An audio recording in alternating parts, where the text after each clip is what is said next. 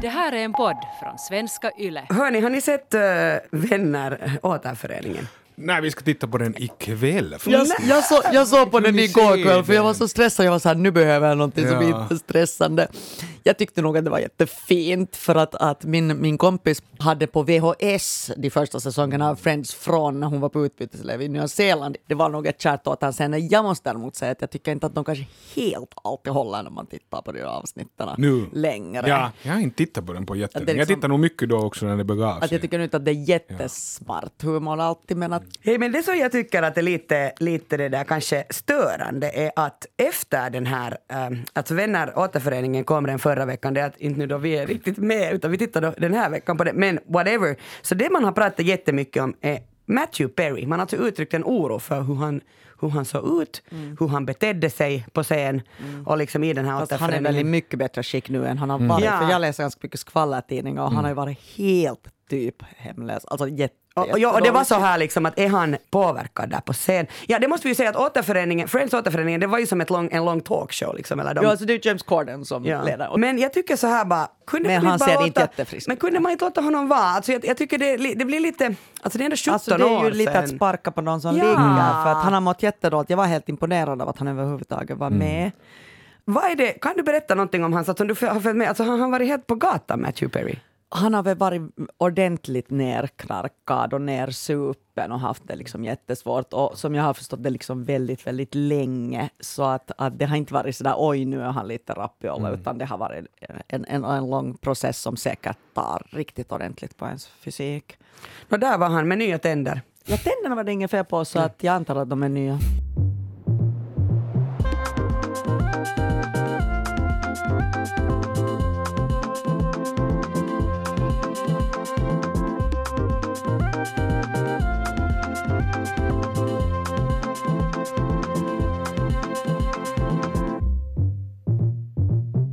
Välkommen till Sällskapet, kulturpodd med samhällsperspektiv. Jag heter Kia Svetin och med mig har jag Andrea Reuter och Elmer Bäck. Välkomna. Tack. Elmer, vad ska du prata om idag?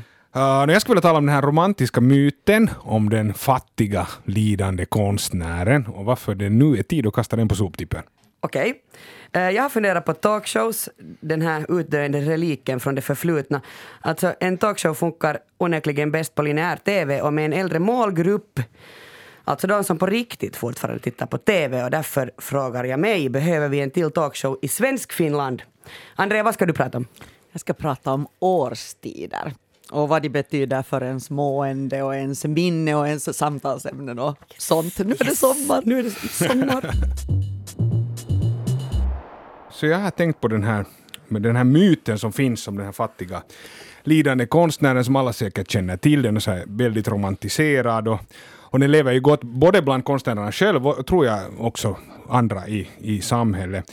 Det kanske ett klassiskt exempel på det här är ju den här Vincent van Gogh, eller van Gogh borde man väl säga för han var ju holländare, som då alltså var psykiskt sjuk och hade inga pengar alls, var helt urfattig, levde på sin brors pengar och dog då 37 år gammal. Och sen efter det så blev han sådär geniförklarad och hyllad. Och, och på något sätt så ses det som ännu mer speciellt eftersom han hade ett så fruktansvärt liv. Och jag tror nog att det är tid att bli av med den här myten. Han är ju bara ett av de otaliga exempel på det här. Jag tror att det är tid att bli av med den här myten därför, för jag tror att det används ganska ofta som ett svepskäl att helt enkelt behandla konstnärer sämre än andra i samhället. Ja, så du menar att det blir liksom dåligt för Man legitimerar. Man legitimerar därför att det är romantiskt. att- Ja, konstnären är ska lida. Det är liksom, och det, det tycker jag konstnären själv också tänker. Liksom att det, det är fint att lida för sin konst. Det är fint att, liksom det här. Och det har blivit liksom, ja, ett problem, tycker jag. Och jag skulle kunna gå tillbaka lite till den situationen vi är nu i. Och jag, jag förväntar mig inte att alla lyssnare känner till alla vändningar, så jag skulle kunna snabbt summera bara var vi ligger. Så att, så, på grund av corona då så har teatrarna varit stängda nu i över ett år, en liten lucka där på hösten och samma gäller då för största delen av musikbranschen och scenkonst överlag och dans och så här. Och det här det betyder då att det finns massa människor som helt enkelt inte kan utöva sitt yrke eller har kunnat göra det och inte heller förtjäna pengar. Och, och fast det då inte har kunnat spåras någon smittspridning till teatrarna så har de ändå hållit stängda, stängda fast Fast det är Det liksom... kommer en sån här rök ur mina öron. här. ja, fast barer och restauranger har här. blivit uppe. Och, och det finns ju orsaker till det här. Det är något sånt att det är svårare att stänga det ena och det andra. Men i alla fall så här. Men det som då är skillnaden till just andra nordiska länder är ju helt enkelt de här stöden som då har getts till den här utsatta branschen. Och det har då gett stöd till liksom två gånger, men det har gått då till institutionerna och inte då till frilansarna. Och frilansare mm, är då största delen av den här branschen upp, eh, uppgörs av frilansare. Nå, nu kommer det ett paket i juni till frilansare och det är jättebra och det kommer då ut. Och då sa kulturfältet sådär, okej okay, bra att det här nu slutligen kom, det här kom efter en massvis påtryckning, alltså massvis, och det har tagit över ett år. Men så sa kulturbranschen uttryckligen att, att nu klarar vi inte några nedskärningar till för att vi är så på knäna. Men så kom det mera nedskärningar. Hurra! För sen kom de här Veikkaus-pengarna. Oh, om jag ska förklara snabbt vad det här Veikkaus-pengarna går ut på, det är då så att Veikkaus... Du börjar prata vinst- jättesnabbt. Ja, för att det här är liksom... Bara, du pratar jättesnabbt så. Men alltså Veikkaus pengar har då gått, eller vinsten från Veikkaus har gått till, till sport och kultur, alltså mycket opera, film, film mycket, ja. finansieras. Och, det här, och nu, har de då, eh, nu har de då förstått det, det kanske man kunde ha förstått tidigare, men att, att det, det går mycket, de här pengarna som kommer till Veikkaus kommer mycket ur, ur liksom utsatta människors fickor. Alltså det finns spe, speciellt de här spelautomaterna, man har kunnat kolla att det finns mera utsatta områden, därför att helt enkelt spelberoende drabbar folk som redan är utsatta. Och sen att man fysiskt är på plats och spelar, det har man Exakt. inte fått vara. Ja, ja, och sen det här, så nu vill man väl ta bort, så har jag förstått, av de här maskinerna och dra ner på det här. Och det, det gör ju också att, att Veikkaus liksom inkomster går ner, vilket betyder att det finns mindre då att ge ut. Och då hade regeringen lovat att kompensera för det här. Och det gör de i viss mån, absolut. Men det blir då ändå att de, de då drar från kulturbranschen så tar de då 17,5 miljoner nu 2022 och så tar de 23 miljoner 2023. Och det här är då en bransch som redan nu alltså är helt, helt alltså på knäna i ett katastrofalt till situation. Och, och varför är det så att man väljer kulturbranschen? Nå, det här är ju en fråga och jag menar, där, där kan man också börja sen, då går vi in på pengafrågor. Jag tror att de här summorna inte är så stora för dem. Alltså jag förstår att någonstans måste man dra bort. Jag kan inte, jag, jag, har ju inte framför mig, jag vet inte vad de prioriterar, vad de inte prioriterar. Jag vet bara att det verkar inte åtminstone vara kultur som prioriteras. Men i alla fall, så jag tror att vart vi är på väg nu är liksom mera mot ett sånt post-Thatcher brittisk liksom kulturliv, vilket betyder att det som kommer att finnas till slut är det som helt enkelt genererar pengar. Så jag tänker då, inom teater så har vi mest musikal, fars och klassiker. Och nu jag har jag inget behov av att attackera dem som genre. Jag tycker absolut jag tycker att den dikotomin är liksom ointressant, att experimentell teater och sen de här. Jag menar bara att de kommer att finnas för att de helt enkelt gör pengar och experimentell teater gör inte pengar. Alltså jag vet att i Storbritannien nu så har man ungefär fyra veckors reptid. Här kan man ha upp till det dubbla det. Och det här, sen att det ändå lyckas slå igenom sådana fantastiska konstnärer som, som Sarah Kane så, så, så tycker jag bara bekräftar regeln. Men det som i alla fall hände då på den tiden var ju att, att Reagan och Thatcher kom i ett helt liksom uttalat nyliberalistiskt, liksom, eller på ett nyliberalistiskt korståg. Och nu sker det ju bakom liksom en vänstermask.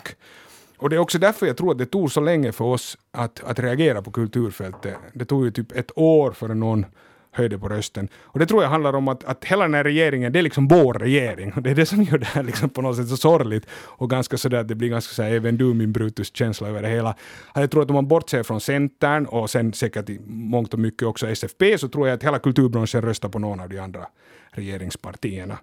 Så att, eh, jag tror att därför tog det här extra hårt. Därför ville vi tro att, att de ändå vet vad de gör. Sen ville man tro att det var ett missförstånd och sen när det inte heller var möjligt så ville man ändå inte kritisera.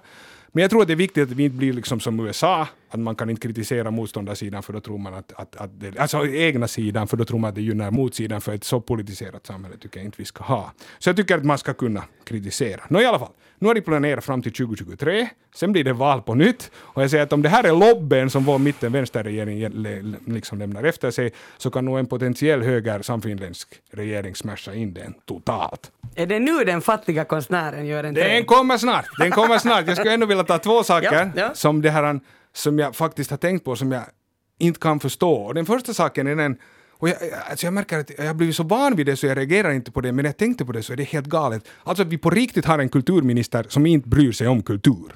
Och, och vi alla vet det. Jag menar bara, tänk om vi skulle ha en utrikesminister som inte skulle bry sig om utrikespolitik. Alltså om Haavisto skulle komma och säga att jag förstår att det är en situation i Vitryssland, men hej, jag skulle vilja tala om den här torven.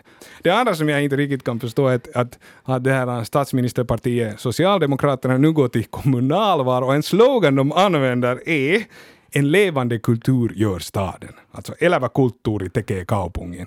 Jag tycker att det är ganska hög hutekni-faktor på den. Så det skulle jag vilja säga. Nåja, men nu! Nu kommer jag tillbaks till ämnet. Nu är, vi, nu är vi hos den fatti, hemma hos den fattiga konstnären. Ja, eh, jag vet inte om ni har läst, men Tobias Siliaku skrev en debattartikel i, i, i Husis den 22 maj, där han liksom jämförde konstnären med ett mobboffer.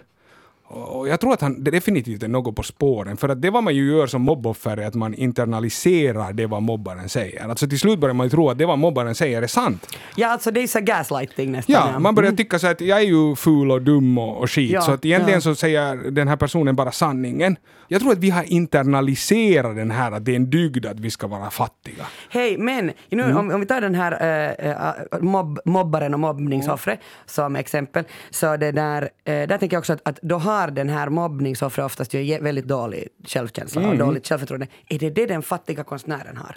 Ja, absolut. Alltså, Så tror du nu riktigt att... asigt självförtroende. No, men nu kan vi inte ens jobba med... Alltså, jag, ja. Man skyller ju på sig själv. Jag tror att om du går ut och tittar, därför tar det också så länge för någon att tala upp. Jag tror att de flesta konstnärer tycker att det är deras eget fel att de inte förtjänar ja, för att de någonting. är så skit. No, jo, absolut. Och speciellt när det inte liksom ges heller någon... Alltså, jag menar, det är ju den signalen du får. Du är inte värt någonting. Och sen, det som jag också tror att det har då blivit en den här att, att man är fattig och lidande, det har då blivit den där som håller kvar vid den här dygden. Att okej, men jag kanske ändå är något för att jag, jag, jag lider ju för den här konsten och jag har det dåligt. Och Och ur det här lidandet kan du göra ny konst.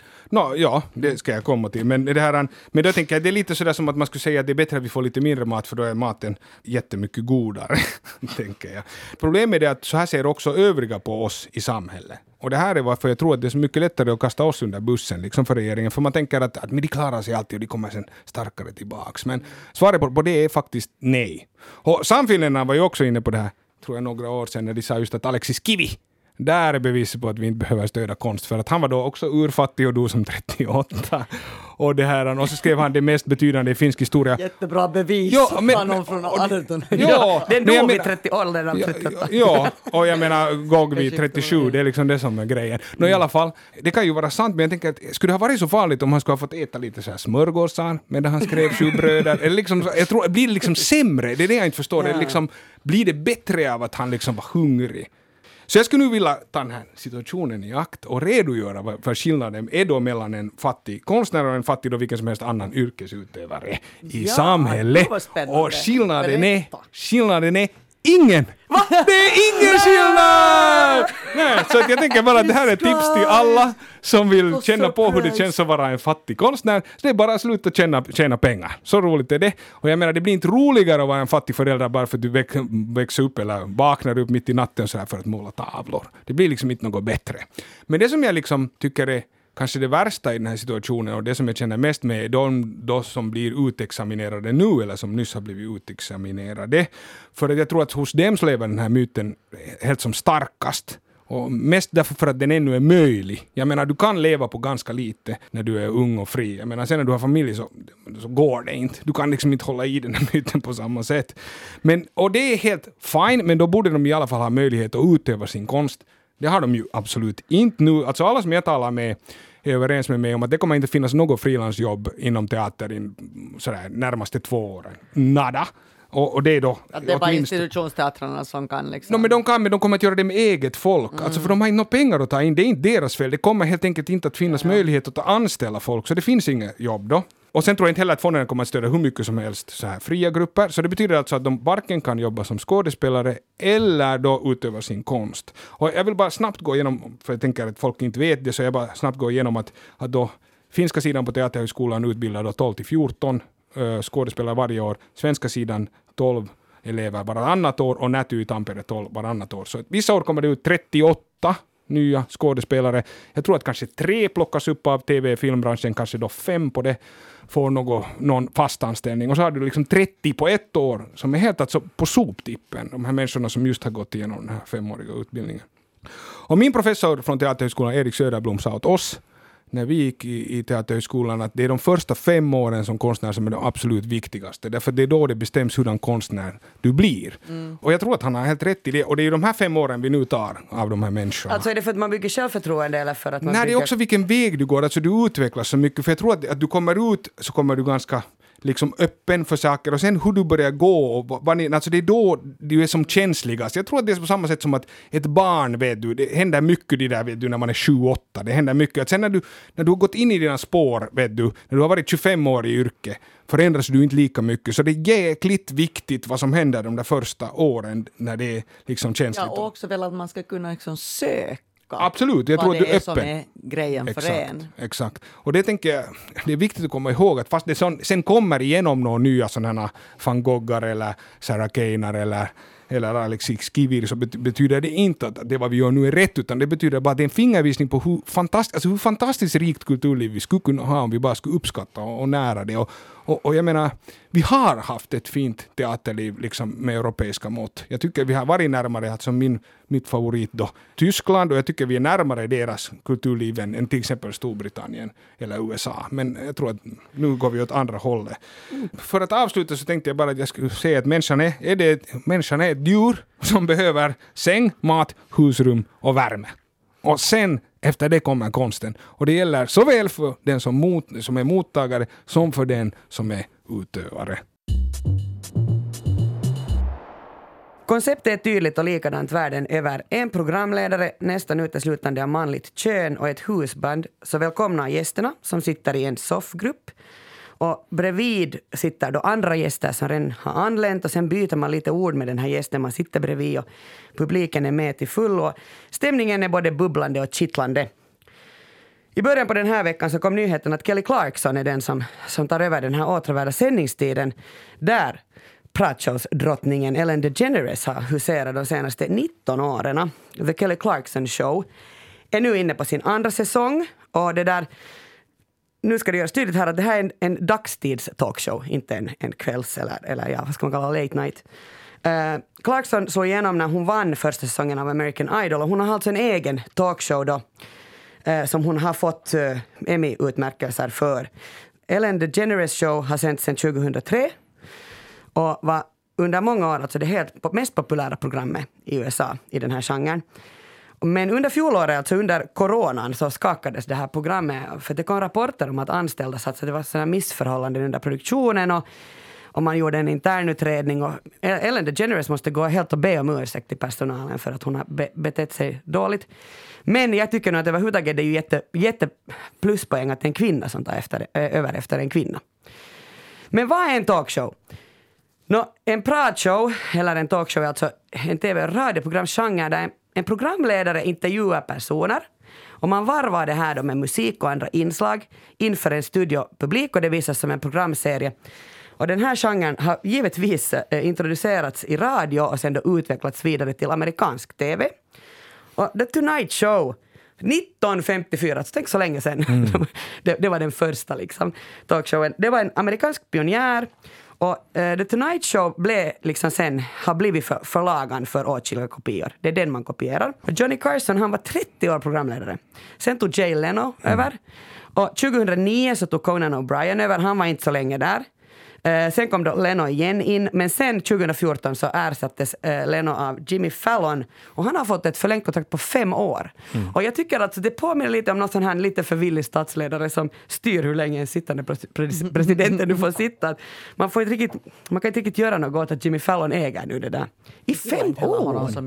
Exempel på så här populära kända talkshows är alltså för mig Skavlan, eh, Jimmy Kimmel Live och Graham Norton show. Den tittar jag på Ja. på Ja, det är Yle. riktigt bra. Ja, den, Okej. den kommer på Det Yle. kommer, jag har just bara sett massor av klipp. Men lite störande ja. när man inte vet när den har gått. Alltså man vill ju, det är ju det med talkshows. Du vill se dem när de sänds, Ja. inte vill du se dem i repris Mm. på, finns, på en finsk kanal. Eh, institutioner som The Tonight Show, Late Night, The Late Show, de har kämpat liksom supermycket då Det är förstås. otroligt confusing när de alla Ja, ja, Ja, late, late, late show, Ja, late och night, night Och show, after- tonight, after tonight. like- Men vi kan säga så här, det är alla talkshows. Talkshows är modern. Så eh, de har liksom förstås eh, försökt anpassa sig till det här landskapet som heter internet och sociala medier. Och Traditionellt sett är ju nog de här programmen en relik från det förflutna, så istället för att ständigt rebranda sig borde inte de här programmen med sina medelålders, oftast vita programledare ge över scenen till nästa generation, de som ska formatera kvällsunderhållningen för dagens tv-tittare. Eh, Eller då tänker jag faktiskt att man kunde använda ordet tittare och inte ha det där tv med alls. För att så internet tog ju livet av late night-stjärnan. Historiskt sett så förr i tiden bänkade man ju sig framför tvn, hela familjen. Eh, och då var det inte ens en självklarhet att man hade, att alla hushåll hade en TV. Därför är ju Johnny Carson och hans Tonight Show, alltså man förstår att det är betydande börd. Det är, det är obestridligt att, att säga något annat.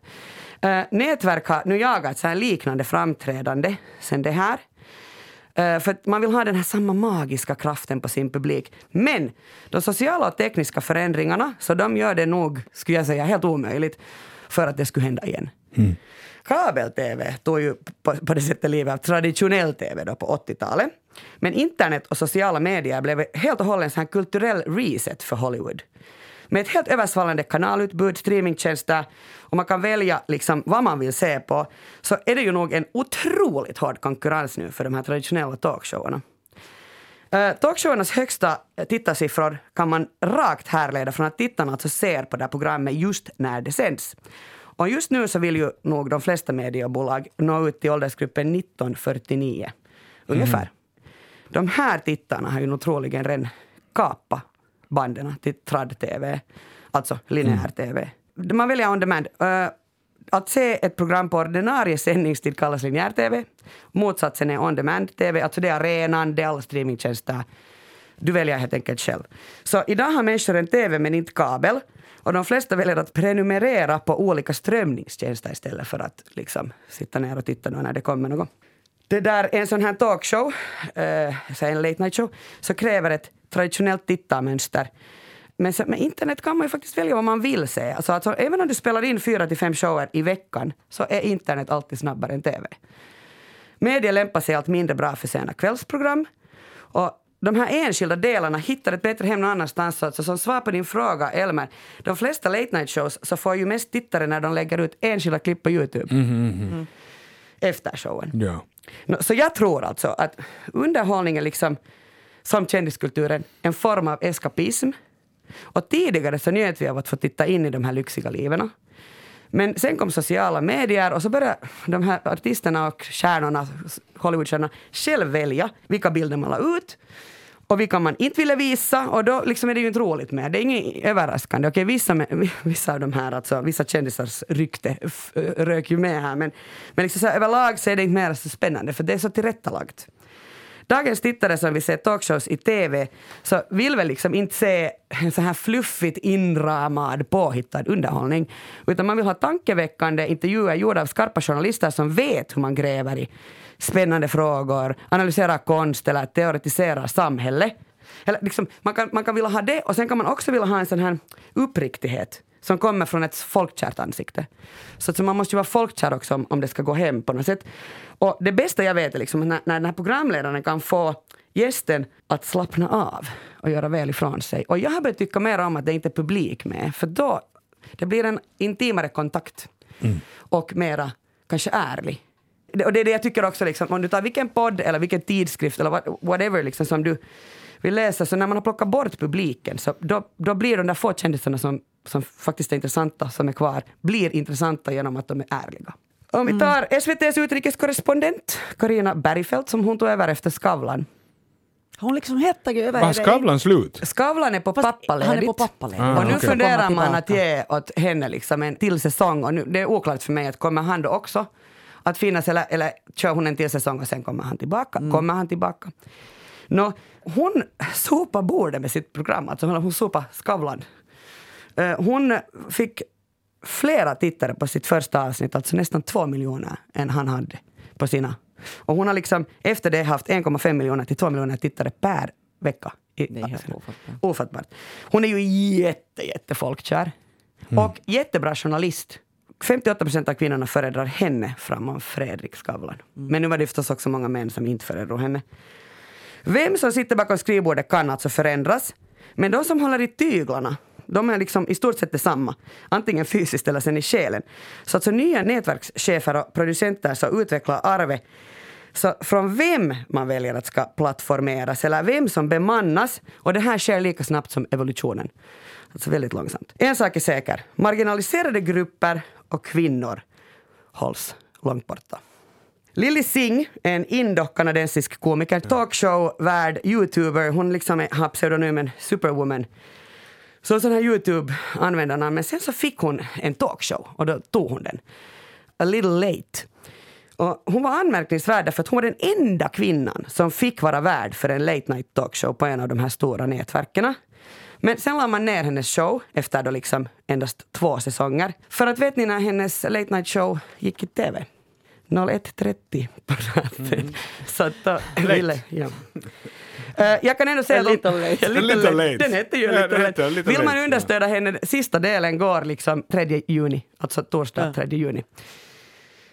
Det här konceptet med underhållande talkshows har varit kungsformat också för finsk TV. Men också i Finland känns det för, som ett förlegat alternativ. Alltså sådär som överlag linjär TV väl känns. Nå, men framgångsrika talkshows i Finland, är ni bekanta med dem? Hyvät, hyvät pahat ja. Puoli seitsemän väl Och ni, ni har ju alltså båda nu måste jag ju säga att ha bott utomlands de senaste, det Ja, senaste och sen har jag ju inte kollat på linjär TV på sju år eller något sånt här. Hyvät pahat ja rumat med Jari Sarasvuo och Simon Rantalainen. Det var en framgångssaga på 1900-talet. Den här talkshowen pågick i fem år. Sen andra som jag minns är Har Nina inte Jas... Ruben Stille någon talkshow? Ruben Stille, ja. Och, och Frank pappa hade väl någon? Frank pappa show. hade... Kommer ni ihåg Jonas, Frank pappa? Han var känd för att han hade den där stolen. Jag har sett på Yle hans stol. Och sen Frank pappas egen stol. Jag kommer inte ihåg. Nåja, Frank pappa. Frank pappa. Jonas Hyttönen show, Hyppönen Enbuske Experience, Bettina S, Maria, Ja, ja. Enbuske Veitola Salminen, Enbuske Linnanahde Crew. Talkshows med levande publik verkar nästan ha försvunnit från finsk TV. Och det här är klart, coronan spelar en, en stor roll i det hela, men formatets guldålder i Finland verkar ha varit liksom från 90-talet till 2010-talet. Och den här enhetliga kulturen är borta eftersom TV-veckans höjdpunkter den finns varje kväll på varje kanal. Och Helsingin Sanomat hade en, en intressant artikel om det här för några månader sedan. Då hade de intervjuat de här stora mediebolagscheferna. Och Jonas Hyttönen är idag VD på Fremantle Media. Och det där, han säger att det finns ungefär 0 till 2, han började i den där änden, ungefär det talkshow-mängden som vi, vi har på de här kommersiella kanalerna pratar han om. Men vi har ju alltså så här samtalsprogram har vi massor av. Ett program där diskussionen om aktuella ämnen är viktigare än alltså i princip vem där är. Det betyder alltså, ja, eller underhållningsfaktorn är inte så viktig. Alltså redaktörer har egna samtalsprogram. Jaakko Loikkanen, eh, Anne Flinkkilä, Anni Kellomäki, Marja Sannika. Jag ser på er att ni tittar inte på de här. Nej. För ni är helt bara så blanka. Alltså jag vet inte hur länge jag ska, ska tycka att det är okej att jag inte kan de här typerna. Jag har ändå bott snart tre år igen i Finland Men jag 20 säger, år borta. de här samtalsprogrammen är liksom som med poddar, att det, det spelar ingen roll hur många du lyssnar, det finns ändå massor kvar som är jättebra. Youtube är fullt av folk, både proffs och amatörer som intervjuar inte bara sig själv utan också andra. Kronjuvelen i diskussionsprogram har lösts upp i andra genrer. Helsingin Sanomats artikel lyfter alltså upp en ny modell för talkshowerna, nämligen hybridmodellen. Talkshows element syns i andra genrer som Julkis Big Brother, där Kimmo Vehviläinen intervjuar folk, eller då Posse. Alltså det att, att i Posse... Så, Det så, har jag sett. No, se, bra. Då är det så att, att det är ju en game show kanske man kan kalla det. Så, så, så, nästan, ja. nästan omärkt så upplöses det här eh, liksom talkshow-liknande elementet i underhållningsprogrammet. Alltså man har en sån här promopassus. Eh, och helt naturligt dessutom, så vi, vips så drar gästen fram en bok. Och liksom så blir man intervjuad och sen så springer vi vidare till nästa utmaning. Eh, ett annat format som har varit ganska populärt är att program, programledaren struttar omkring hemma hos vanligt folk på landet, i någon sovrum eller i en fin villa. Eller över natten som Ja, Maria Veitola. Berg flyttar in heter det i Sverige, men är det, är det den här Veitola. Veitola som Ja, är här? ja. ja. Och jag tänker sådär, jag hinner faktiskt tänka yes, ett lite mindre dammigt koncept för man vill väl se hur en julkis bor eller sover. Men Hytönen han säger direkt i den där Helsingin Sanomats artikel att nej, nej, det här handlar bara om pengar, att göra direktsändningar är så dyrt. Därför gör man så här. Eh, Det som Hytönen ändå sen säger är att det bästa, liksom, utmaningen med att producera en bra talkshow är att programledaren alltså måste vara rolig, bra på att kasta läppar. Samtidigt måste den också vara världens bästa nyhetsjournalist. Så alltså, man måste balansera här i den här terrängen mellan sakligt in- innehåll och underhållning. Mm. Om några veckor har en ny talkshow premiär i Svensk-Finland, succékväll med Janne Grönros. Och då tänker jag att de som har beställt det programmet och producerat det, så de tänker säkert inte alls som jag. För de gör ett koncept som bara fungerar i linjär TV och är till för en äldre publik. Och då kommer man att tänka att vem är målgruppen? Att vem vill man nå med ett sådant här program? Och visst, vill vi nå 70-plussarna som bänkar sig sådär spända så det knäpper i byxorna för att ännu en gång få se Kristoffer Strandberg, Baba Lybeck, Mark Levengood och Kai Kunnas sätta sig i en finlandssvensk TV-soffa och skrattande berätta om sig själv, så då är vi på helt rätt väg. Att gästerna är 50-50 män och kvinnor, men medelåldern ligger alltså jättehögt och sen är det jätte, jättevitt. Alltså så vitt att jag nästan bländas. Jag tror att den här mångfaldsdiskussionen glömdes under durken i samma täta segelbåt som representationssamtalet blev totalt dissat i. Sen är det också jättebekanta ansikten. Det är alltså samma personer som tvinnar i en sån här tjatig berg och dalbana mellan programmen efter nio, succékväll, Daniel Olin och Yle Vegas flödesstudio. Men alltså hur många kända finlandssvenskar finns det? Man måste ju ändå tänka på det. Vad är mitt förslag för ett format som skulle funka idag till en yngre målgrupp? Nåja, Nå, nu jag är kommer helt- en lösning på allt. Ja. Hoppas ni lyssnar nu. Vi lyssnar. Jag är helt såld på In Treatments nyaste säsong med det här skådespelaren Uso Aduba. Jag har sett några avsnitt. Crazy Eyes ja, från Orange is the new black, om ni minns. Hon, hon är terapeut. Alltså helt kort, In Treatment sändes första gången på HBO för 11 år sedan. Gud vad jag är gammal. Med Gabriel Burns ikoniska roll som psykoterapeut. Jag tror på alltså att konceptet en, en terapeut möter. Och jag skulle vilja alltså ha en ny form av talkshow där en terapeut, gärna en POC-kvinna, bänkar sig hemma framför sin terapisoffa i sin lyxiga arkitektritade villa. Där tar hon emot sina patienter som gärna får vara kändisar eller intressanta personer från Svensk-Finland. Och gärna sådana som vi inte sett förut. Gärna personer som inte är cis-heteronormativa, vita, medelålders gamla bekantskaper. Alltså att hon skulle ha en, liksom, en terapisession. Ja.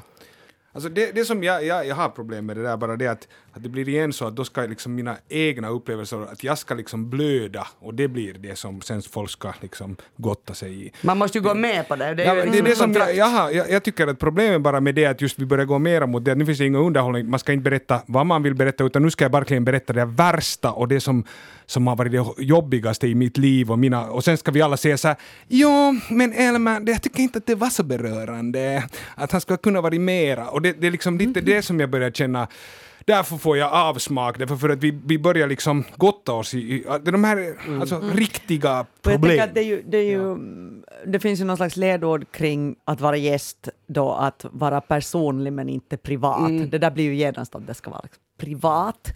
Och jag är inte säker heller om jag alltid vill hö- höra. Ja, man vill inte och, höra vilka som, och sen är det också att vilka vill liksom dela med sig Ja. Men man kunde ju också tänka sig att vi skulle göra en en spännande idé. in-treatment också som drama. Alltså det, det tycker jag vi skulle kunna göra. ja, Eftersom det är ju ett format. Ja. Det är bara, Jag tycker också att så, som format är det jättespännande. Nu har jag inte sett den här nya säsongen, men alltså in treatment och också när det är välskrivet och att problematisera. Jag tycker det är bra att man får fram terapi och också får fram hur problematiskt det är i terapi och liksom att jag tycker det är jäkligt, jäkligt absolut spännande. Men jag är lite rädd på det här liksom, just att man försöker dra ut folks liksom personliga Ja. problem i en liksom var det inte på riktigt, alltså jag menar i en terapisituation så är det ju, det, grejen är det att ingen får veta vad jag säger. Det är ju liksom det som är grejen. Svar på, alltså jag tycker ju liksom att, men det ska ju bli spännande att se att det här nya programmet. man borde ändå kanske ge någon annan en chans. Jo, jo. För man ger ju alltså samma människor chans. Och det här osar ju alltså vänskapskorruption ganska starkt här nu. Så att det där, det är ju problematiskt när Svenskfinland är så litet, men the more the merrier av samma människor. Jag vet inte om jag tycker att det är lösningen. Och s- jag tycker faktiskt problemet här är att det är så manligt och så vitt. Vi alla, alla andra kämpar ju alltså med tänder och klor för att få lite mer mångfald. börja med, eh, för ett antal år sedan så, så pratade jag med en amerikan, det var en, en Netflix-chef som skulle flytta till Amsterdam när de öppnade sitt äh, europeiska kontor. Så frågade honom, men vad, hur känns det där att flytta till Europa och sådär. Och då sa han att ja, det som han ser mest fram emot det är att han ska få ha årstider. Han var uppvuxen i Kalifornien, hade bott där i hela sitt liv. Och, och så började jag fundera kring det där, att vad gör det liksom med en människa att inte ha årstider? För att årstider är något som är så fundamentalt, i alla fall i mitt liv. Och jag tänker kanske i alla finländares liv. Ja. Och jag tycker också att det är en värdefull grej. Man skulle kunna ha eventuellt olika önskemål kring hur årstiderna ser ut och hur långa de är sinsemellan ibland. Here, here. Ehm, men nu när det var en så fantastisk snö i vinter och nu om det blir en jättebra sommar så då har vi liksom på något sätt det perfekta året, alltså årstidsmässigt, obs. Men så började jag kolla lite på så undersökningar och det finns ju då helt så bevisat att årstiden påverkar ens mående. Alltså till exempel i, i USA lider 5 procent av säsongsbetonad depression under höst och vinter i de delarna av USA där man har årstider. Och där hjälper till exempel ljusterapi med sådana ljuslampor. Eh, och det är ju också många som vittnar om det, att även om det inte skulle vara någon slags eh, djup depression, att man verkligen, liksom, att ens mående påverkas då i vårt fall av det här mörkret. Så finns det en undersökning från 2016 i, i Belgien om att människors kognitiva förmåga påverkas av årstiden. Alltså ens attention skills, uppmärksamhetsförmåga, är bäst nära midsommar och sämst nära vintersolståndet. Och närtidsminne är bäst på hösten och sämst på våren. Och de kan inte riktigt förklara vad det är, men de tror att det har att göra med dagarnas längd, temperaturen och också social interaktion. Ja, man vill inte komma ihåg på våren vad man gör, för man blir alltså, alltså, glömmer man på våren, vad Och, roligt. och, och orsaken till att jag började googla på det här är då, jag har gjort en del spaningar kring årstid.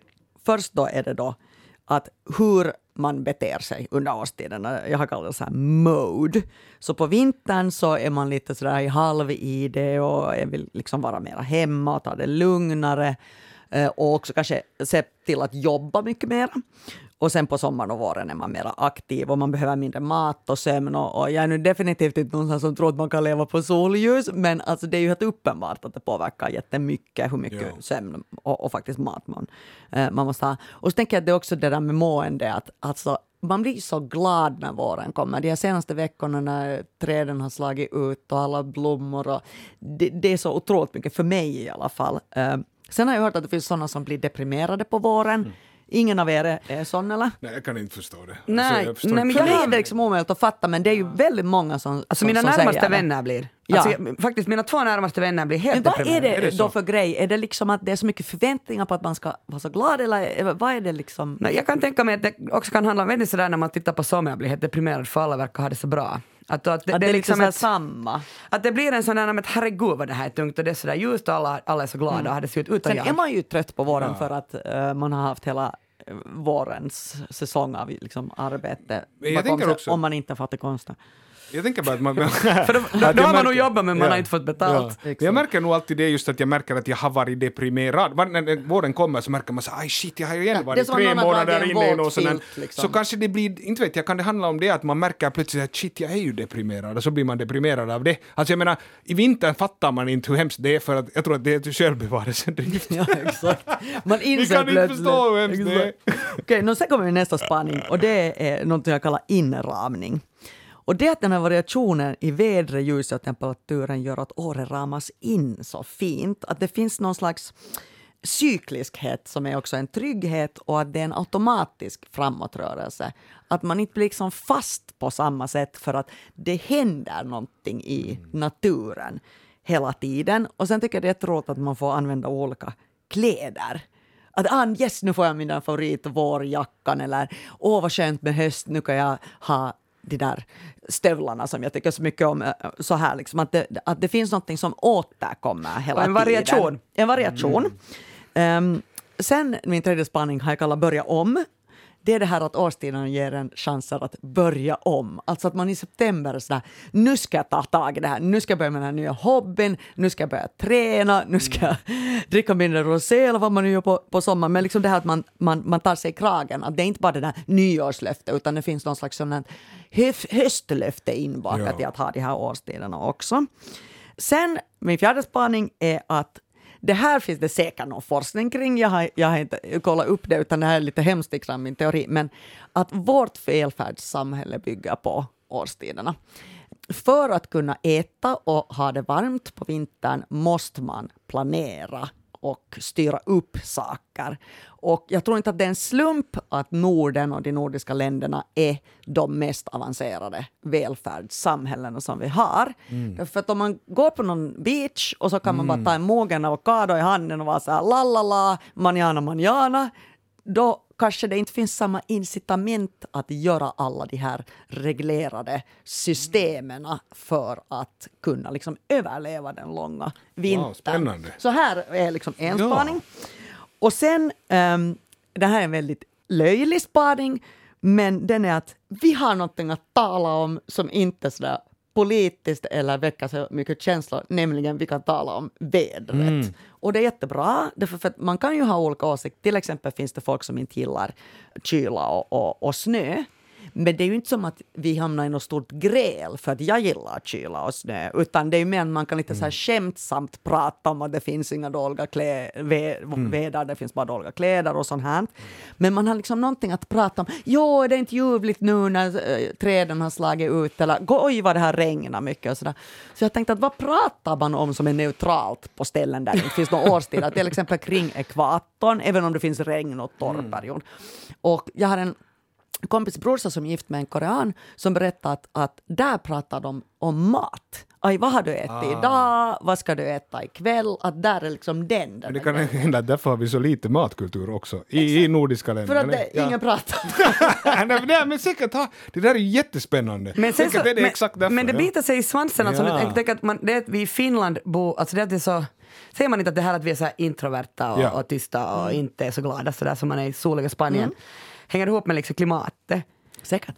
Mm. Så då Fast vet du, då wastar vi, vi, inte så mycket tid på att umgås och ha det roligt utan vi jobbar nej, hårt. Men jag, tänker, men jag tänker så här att om man bor vid ekvatorn är man öppen och glad och vågar prata med folk och då behöver man inte bry sig om vad smalltalksämnet ska vara. Medan ah, när man bor i ah. Finland mm. så bra är det väldigt eh, lätt för oss, mm. alltså, eller det är bra att vi kan prata om väder för vi vet inte annars vad vi ska prata om. Mm. Nu ska jag bara dra min sista spaning. Mm. Årstiderna är något att hänga upp sitt minne på det händer väldigt mycket i en människas liv, eller kanske det senaste året inte, inte så mycket, men, men, men ofta, ja, det kan vara ganska svårt att komma ihåg vad man gjorde liksom när. Och då kan, har man, man olika sätt att göra det. Jag brukar faktiskt komma ganska mycket ihåg fast jag är inte så intresserad av kläder, så vad jag hade på mig vid olika tillfällen och sen då vem som var liksom med. Men nästan viktigast är att vara så när var det? Så man sa, okej, okay, jag var i Berlin. När var jag i Berlin senast? Jo, det var sommar. Nej, det var ju inte förra sommaren. Okej, då måste det ha varit på sommaren för två år sedan. Medan annars skulle det kunna vara ungefär vad som helst mellan fyra månader och, och fem år. Mm. För att man inte liksom kan hänga upp det på någonting. Så att för mig och min egen historia, som ju ganska mycket skapar en person, så är årstiderna jätte, jätteviktiga i att placera vad jag gjorde, mm. när. Helt enkelt att komma ihåg saker. Mm. Det kommer massa tankar nu när du, när du talar. Jag tycker det är jättespännande det där just för jag har också funderat varför finnar alltid tror att det ändå skiter sig fast vi har det så bra. Men det är ju det. det är, du har helt rätt, det är därför det skiter sig varje år. Ja. Liksom, varje år i januari så skiter det sig. Ja, och då är det liksom... Och... För jag tänkte att vi har ju allt så bra, att hur kan vi vara så pessimistiska? Men vi vet ju, alltså att som du säger, i många länder så skiter det sig inte på samma sätt. För att det är ju fruktansvärt när det blir mörkt och kallt. Det, jag hade, jag tillsammans med, med det där eller min, min ex-pojkvän, han, han tyckte om vintern och jag tycker om sommaren. Och det här blev nog en konflikt. Alltså, mm. I början var det ju roligt, för då var det så här, ah, men berätta varför tycker jag, jag tycker om att snowboarda, mm. bott i Alperna och jag var så här, okej okay, jag diggar Ibiza, mm. jag diggar sol, jag, jag, tycker om att vara på stranden. Bara, ja, men om vi får på semester, skulle, skulle vi kunna få skidor? Jag bara, nej det gör jag inte. No, men sen har jag, alltså det, det tog också sen slut. Uh, uh, uh, inte bara för att vi... Efter skidsemester. eller efter att vi, vi liksom, jag tycker samma, jag tycker det vinter, mm. det kan vi inte vara ihop. Men jag har faktiskt vant mig, eller jag har ändrat inställning till vintern. Mm. För att man, man, kan inte leva i Finland, okej okay, jag är 40, men alltså, nu kom jag på det. Man kan inte leva i Finland om man inte tycker om alla årstider. Man måste tycka om alla årstider. Man kan, man kan ju ha preferenser förstås. Mm. Men, men för mig är det att jag tycker om varje årstid för att ja. där finns något speciellt. jag skulle verkligen inte vilja bo i ett land utan årstider. Jag håller med. Jag tycker bara att vi, vissa håller, liksom som du sa, håller i lite för länge Man skulle kunna ta bort en Och så månad, har annars... hela det här, så här spring of deception när man säger nu kommer ja, ja. våren och så kommer den och så takatalvi och så håller jag, på så. vet du, jag jag. Älskar våren. Jag, det är som på veckan, av, av veckans alla dagar älskar jag torsdag mest. För att jag är en sån här som köper karke och har kvar den. Vet ni? Jag kan spara på saker. Så jag, jag tycker allra mest om väntan inför. Ja. Vilket betyder att det är nu är min bästa årstid, alltså nu maj, juni. Jo, jo, för man har hela sommaren kvar. Sen när det är juli och augusti, då är jag bara såhär no, no, nu måste jag snart börja jobba igen när det blir höst. Liksom att, Men där har du också rätt, man skulle inte vara så här glad om vi inte skulle ha de andra. Så det är också den väntan på sommaren gör ju sommaren extra fantastisk. Alltså För- det är också, jag för- blev också när jag kom ut, jag var så här, livet är ju härligt! Ja, ja. Jag glömde det! hej, jag Alltså, vet, åh. ni fattiga konstnärer, ni kan leva på sol. Ja, det, är det, det kan man ju leva på. Man behöver mindre mat Ja, ja, ja, ja, Mm. Om de skulle köpa solpaneler åt alla konstnärer är jag helt med på. Solpaneler åt alla. Då lever vi på sol. Tack Elmer Bäck för sällskapet. Tack Andrea Reuter för sällskapet. Vi för gärna dialog med våra lyssnare. Skriv till oss på sällskapet.yle.fi. Alla referenser hittar du i avsnittsbeskrivningen på arenan. Vi hörs, hej då! Hej då! Hej!